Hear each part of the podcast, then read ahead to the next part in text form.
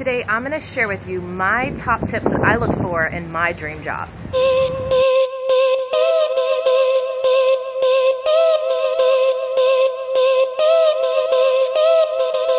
Hey guys, I'm here in Jersey City, right across from Manhattan. I don't know if you guys can see that, but I'm just got a couple days left here, and I've just kind of been thinking about what brought me to this place. Uh, for years, you know, I had a passion for a certain number of things in my life.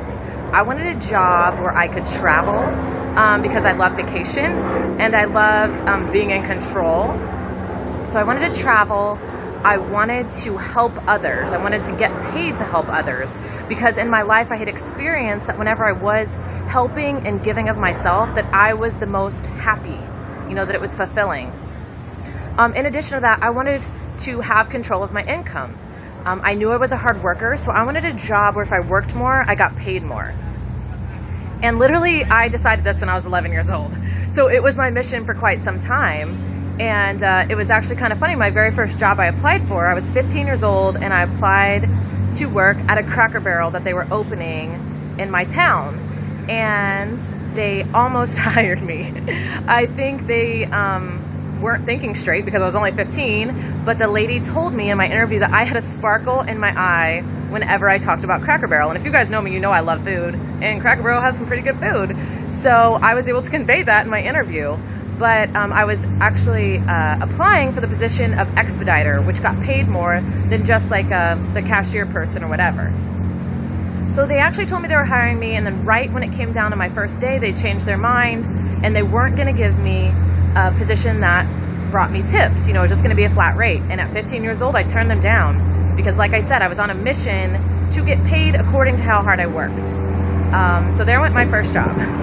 But as time went um, in life, a lot of you know, I went to college. I ended up waiting tables to pay my way through college for that same reason. I was able to travel because I had a flexible schedule, and the harder I worked, the more I got paid. The more shifts I picked up, the more I could earn. If I stayed, I would always stay late. I would close the restaurant. I would open the restaurant. I would work every holiday, um, although mostly they made us. And in turn, um, my income would grow. The only thing that was missing was helping people. So I was still searching.